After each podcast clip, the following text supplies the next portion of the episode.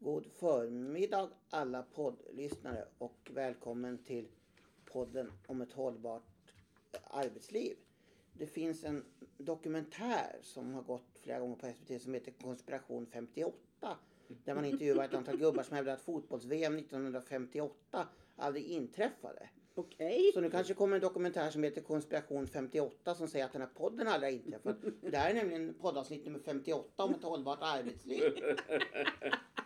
Ja, det är bra ingång. ja. Ja, det är bra Ja, ingång. det, är, det är en så kallad dokumentär ska jag väl säga. Så en dokumentär som framstår som en riktig film men de som spelar med gör inte det. Och eftersom Barbros, din far var väl och såg fotbolls-VM 58 så Ja, han sa att det finns en, en sån här Super 8-film. Så vi har bevis på att fotbolls-VM 58 Ja. har funnits. Det Det kan vara fanns det. fejkfilm. Ja, det kan det vara. Men nu lämnar vi i alla fall fotbolls-VM. Vi hoppas i alla fall i dessa tider att alla lyssnare har haft en, en bra sommar. Det har, Pandemin till trots. det har i alla fall vi haft. Och vi som säger att vi har haft en bra sommar det är Barbro Skoglund. Kaj Skoglund. våra experter och jag som försöker hålla lite ordning på dem och köta lite emellan. Det är Johan E. Skoglund och alla poddens programledare. Och alla tre kommer vi från Age Management i Sverige AB. Och idag Med det sagt. Med det sagt så ska vi börja med dagens huvudämne för vi har lite bonusgodis på slutet men det återkommer vi till till slutet. Utan jag satt här och tittade på Nyhetsmorgon för några veckor sedan. Jag tror till och med, kanske till och med en månad sedan. Och då hade man bjudit in Johan Mellqvist som ju är eh, framtidsbanare och konsult. Jag tror han har drivit en reklambyrå. här. Han har ju skrivit en del debattartiklar och gått i bräschen nu för att eh, vi ska ta hand om, om, om äldre arbetskraft. Alltså att vi Ta behöver hand om. Ta hand om. Ja, vi behöver äldre arbetskraft. Mm. Ta hand om är fel ord att säga. Och då hade man bjudit in honom och så hade man bjudit in en nybliven pensionär som hade gått över och jobbat för ett sånt här företag som eh, Det finns en hel del. Men anställer där... äldre. Ja, precis. Och när, vi, när, och när jag såg det här inslaget så tyckte jag att det här var ett bra poddämne. Och så jag skickade en länk till Barbro och du har mina kära kollegor också. Idag vi har fräschat upp oss alla tre genom att innan det här började inspelningen tittat på avsnittet Mm. tillsammans. Och, eh, eftersom det var Barbro som tyckte att det var intressant så eh, började, du ska få börja reflektera kring vad de sa. Ja, man kan säga att slutsatsen var det de här två förhållandevis unga reportrarna. Ja, Ja, unga Eh, programledare. Ja, två jätte, inget fel på dem på något sätt. Eh, ställde både frågor och följdfrågor inom ett speciellt temaområde. Som var ett av de huvudområdena som vi också som man också diskuterade väldigt mycket när vi började med det här för 20 år sedan. Mm. Hösten 20 Tju- Hösten 2000 kan man säga. Mm. Och nu är vi alltså hösten 2020. Det är 20 år sedan i höst Kaj, det är helt otroligt. Mm. Då vi sprang på den finska forskningen. Ett av motargumenten då som alltid kom. Ja men alltså man måste gå i pension för att man ska göra plats för de yngre. Eh, där, och i grunden som inte framkom i dagens helt adekvata diskussion runt den här morgonsoffan eller runt det här bordet var ju att eh, tar man i det ingår det alltså en grundtanke att arbetsmarknaden är ett nollsummespel. Det vill säga om en går ut, det vill säga går i pension, så fyller man upp den platsen med en ny.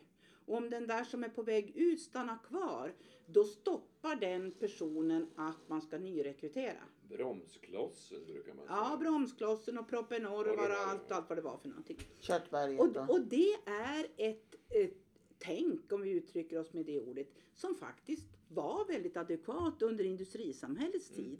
Det vill säga löpande bandprincipen. Om en person gick av det löpande bandet eller en sjuksköterska slutade så fyllde man på med samma sorts kompetens i det arbetslaget. För det var så det såg ut, Kai. Och man kan väl också skjuta in att om du tar industrialiseringen, då var ju inte arbetena så komplicerade. Det gick relativt fort att lära upp en ny.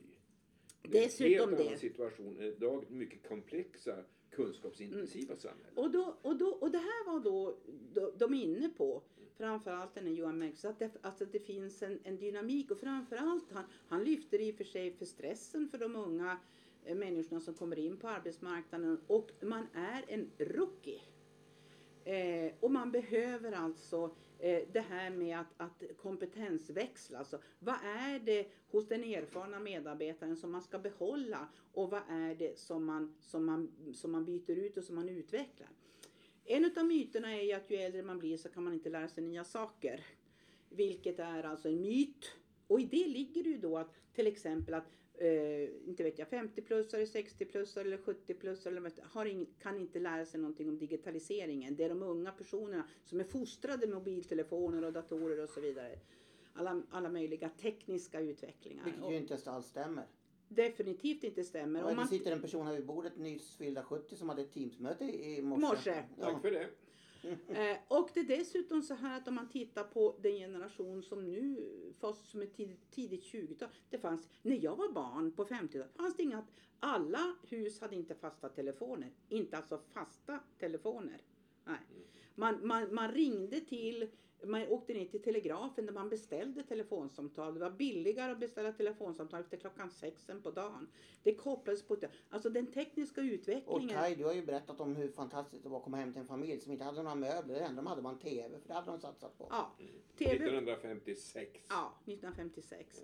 Eh, den här som har fyllt 70 i augusti, det är alltså Kai och den som fyller 70 i eh, april, det är alltså Barbro. Och vi, vi, vi, vi beter oss på samma sätt som var den här nu 65, han har fyllt 65 i, den här snickaren Mm. som nu jobbar inom en, en, en, en Som i senior, ja, senioruthyrningsverksamhet. Mm. Eh, han eh, fortsätter att jobba som snickare. Han sa jag tar ett år i taget. Det har vi sagt sedan vi var 62. Och det är åtta år sedan. Därför att så, så länge i, i, vår, i vår bransch, så länge vi, är, vi behövs, det vill säga vi, vi, vi, våra kunder tycker att vi levererar ett bra jobb, vilket man måste göra. Och det är samma sak här. Det är då ett utav, vad ska vi säga, akilleshälarna som vi har varit inne på otaliga gånger i den här podden. Att eh, det, eh, om vi kallar nu då för 65-plussarna, eller 67-plussarna eller 68-plussarna nu beroende på hur den så kallade pensionsgränsen förändras, är ingen homogen grupp.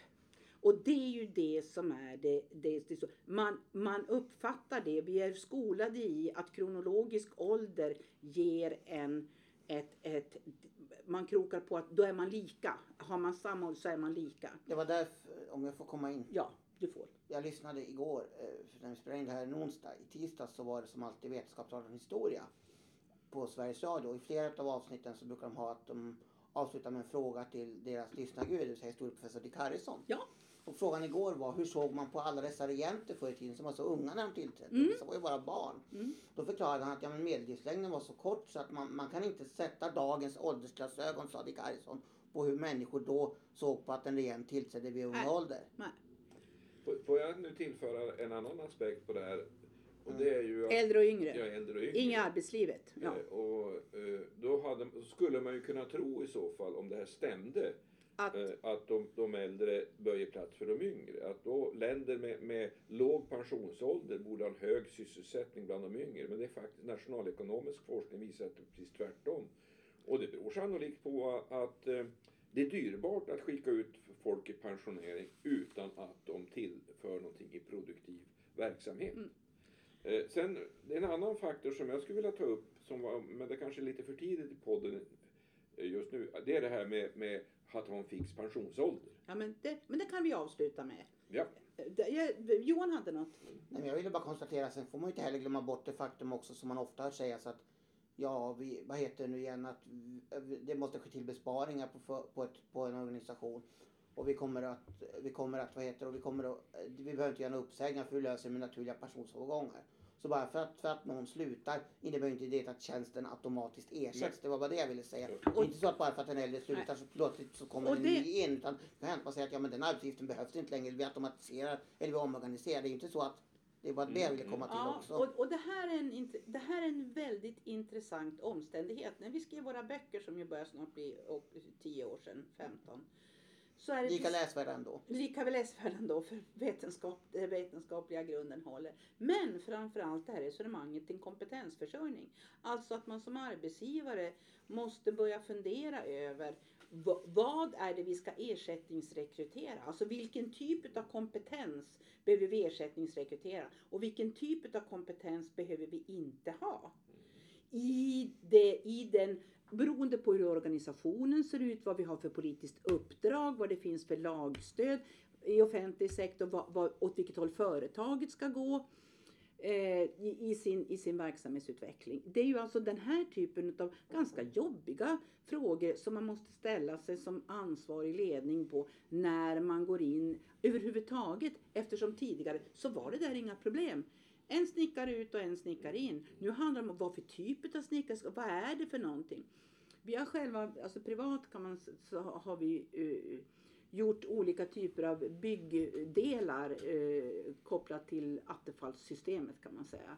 Och konstaterat väldigt tydligt hur man i kvalificerade uh, byggbolag verkligen gör allvar utav det här. Hur man liksom lägger ett team utav en mer erfaren, mm. skicklig snickare och en ny, nybliven.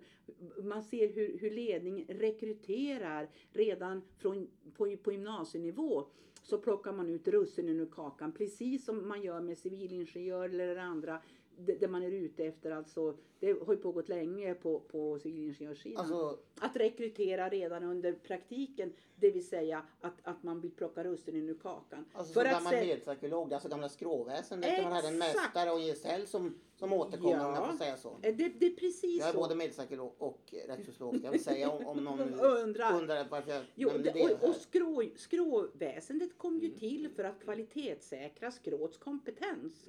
Du har egna, man kan säga, eh, advokat Samfundet är, är det sån, sista kvarstående skrået. Hela skrået själv bestämmer ja, vilka som får komma hela in. Hela läkarutbildningen är mm. ett skråväsen. Och inte bara det, det handlar också om att om, om en biträdande jurist eller, så, eller en som under upplärning vad heter det, begår ett fel, då är det advokaten som får en varning. Det är inte den biträdande juristen. Utan det, utan det är advokaten som kallas för principal. Och då är man ansvarig för att ko ja. kontrollera och alltså säkra har... de dokument och sånt och läsa igenom det som skickas från firman. Mm. Och då kan man få varning. Ja, och vi har IVO som tittar på hälso och sjukvården, vi har Skolinspektionen som tittar på utbildningen och så vidare. Så vi har våra check and balance. Men då är vi tillbaka till det här med äldre och yngre i arbetslivet, om vi kallar det för det lite, lite rationellt. Så är det så att ja, man, men man behöver styra det inte vad, alltså det är så att all kompetens är inte av godo det vill säga ska överföras och all, all ny kompetens är inte av godo heller. Alltså all gammal kompetens. Det här måste man vara noga med och det är ingen personlig förolämpning när man, om man arbetar i, i, i ett yrke där vissa delar utav det har gjort, så här har vi alltid gjort, ett mantra som vi ibland hör rätt ofta på vissa arbetsplatser om, om det här så har vi alltid gjort, om det är en bra förutsättning utifrån lagstöd och annat, ja men mm. fine. Men om så här har vi alltid gjort faktiskt är kontraproduktivt mot det beställaren, om det är form av staten eller styrelse, så är det naturligtvis inte gångbart. Jag nu. tror att det inte är tid eh, för att, vi har inte tid att diskutera pensionsålders vara eller icke vara. För jag tror att vi ska gå på de där godbitarna eller extra grejerna som Johan mm. utlovade initialt. Jag tycker väl i så fall att vi kan väl redan nu kanske säga att det kunde vara ett spännande ämne pensionsåldern ja. för en kommande podd. För den ligger ju, det, ligger ju i pipen på något sätt. Det jo. ligger ju här och skvalpar på va? Ja, med den höjning som nu sker och som kommer framöver. Ja. ja. Vi har ju annars massa podden. Jo, så här är det ju att, att vad heter det, att att om, du omvärldsbevakar åt oss. Ja, och så här är det att om några veckor så, så kommer ju budgeten men det, det är ju en sanning med modifikation. För jag menar den läcker ju som ett såll. Alltså det är presskonferenser dagligen där de olika ja. samarbetspartierna inom januariöverenskommelsen får presentera en budgetnyhet. Eh, antingen eh, själv eller med, eller med varandra och sådär. Och jag hittade lite grann från regeringen som var på skolans område. Och jag, det var tre pressmeddelanden som jag skrev ut och Barbro sa de där vill jag vill jag ta lite på slutet i podden. Ja. Så jag överlämnar återigen och ordet till Barbro. Och, och, det är så här, och det här är intressant oaktat att det nu naturligtvis handlar om, om eh, Corona men det handlar också om den, den politiska situation vi ser idag på nationell nivå som vi inte har några som helst kommentarer på. Men det finns, det, det är intressant. Då står så här bland förbättrade möjligheter till studiestöd högre upp i åldrarna. Mm. Det är den första av tre. Det är den första av tre som publiceras den 12 december. Nej, så. Jo, den september, förlåt. September 12 september 2020 från Utbildningsdepartementet. Den här pilsnern om studiestödsnivåer, alltså eh, kopplat till kronologisk ålder, den har manglat sedan jag var rektor på komvux på 80-talet. Mer eller mindre. Det har alltså funnits med i pipen hela tiden. Och då, då, och då var det väl för tidigt. Nu verkar det som nu lyfter man det här igen. Det har pratats om utbildningscheckar och det har pratats om studiestöd och så vidare. Och så vidare. Det intressanta är tillbaka till det du där. Är kronologisk ålder relevant som underlag? Ja. Men i alla fall, det, det, det här kommer att komma, eh, åstadkomma med ett lagförslag i frågor om studier som bedrivs från och med 2022. Så Okej. det här ska rappa på va.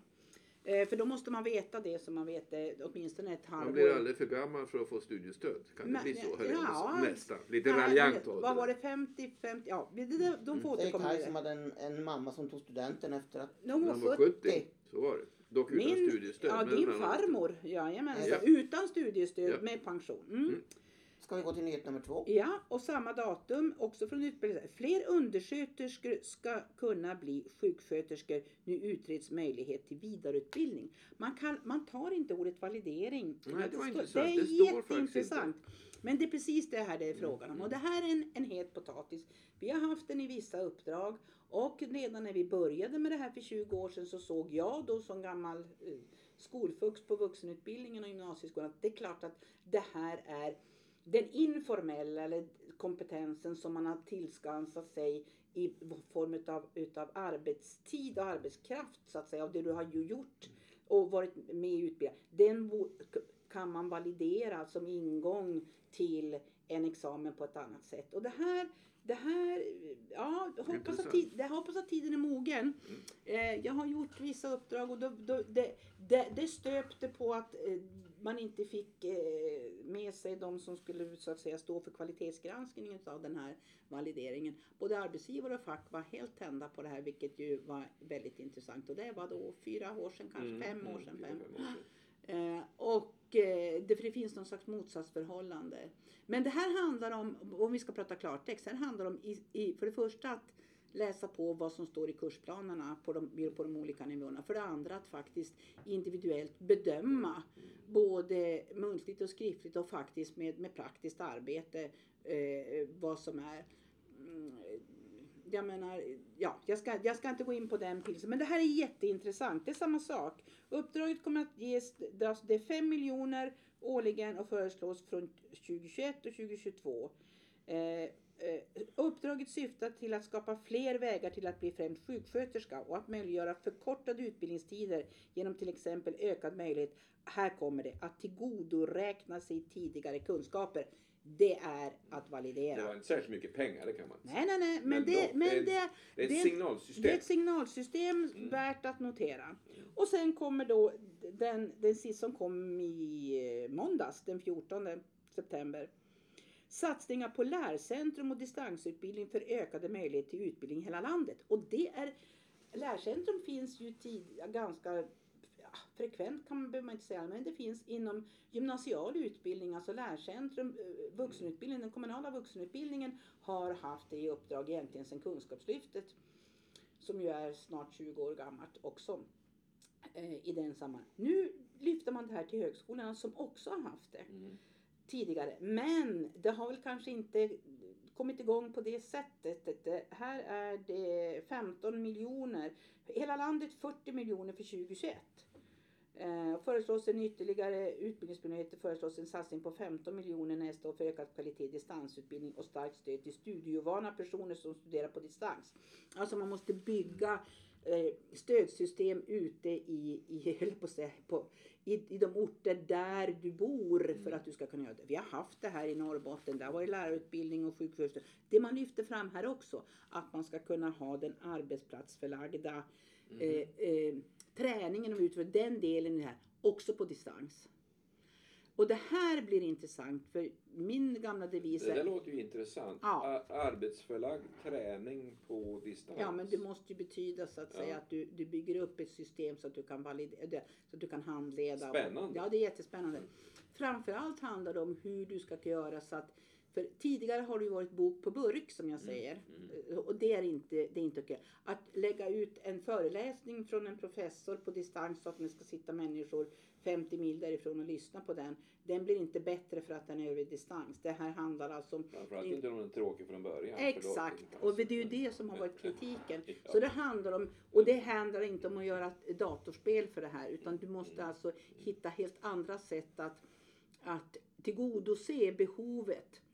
Och det väl det här som, alltså hos, hos de, den person som studerar på distans och vilka behov den har för att så att säga, tillgodogöra sig innehållet i Visst är utbildningen. det så att man har klart betydligt större avhopp på distansutbildning? Ja, Det skulle jag Har jag för mig. jag Ja, läst det det. Det var- står inte jo, där, men jo. jag har för mig att det är Jo men så. därför att du, du så- behöver, jo. du behöver det, här, st- det här interaktiviteten, diskutera och så vidare. Det finns på, på, på, på vissa ställen redan nu. Det här, borde, det här borde man kunna utveckla och det, det är väl precis det vi säger. Och med tanke på då eh, pandemins, eh, ja vad ska jag säga, fortlevnad, vad vi verkar be- så är ju det här en oerhört viktig faktor att det inte bara blir ett projekt utan det här förväntas nog man göra permanent. Och i alla Ja. de här tre så står det med stöd utav eh, överenskommelsen mellan regeringspartierna, Centerpartiet och Liberalerna.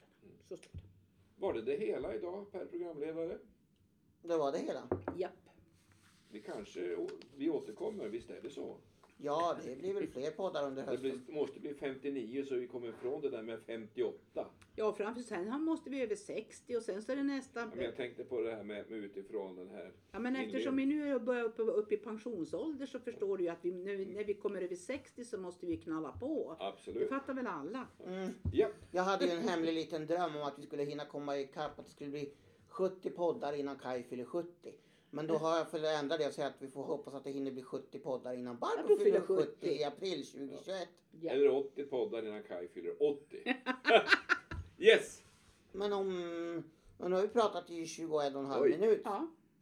Men det var ett intressant ämne så att ni får, Och det- och ni det- får förlåta oss. ja, och framförallt inget nytt under solen. Visst är det intressant att den här om vi kallar det för mytbildningen fortfarande är kvar. Mm, mm. Och alltså, men det är ju inte så att de här, de här journalisterna vid det bordet, att de, utan det här är alltså en relevant fråga som dyker upp. För i mindsetet är det att det finns x antal jobb på arbetsmarknaden och om en, och om en stannar kvar så, så får de andra inte komma in. Alltså, det är jätteintressant. Hopp. Japp. Nu är det 22 minuter så nu säger vi tack och hej. Tack och hej.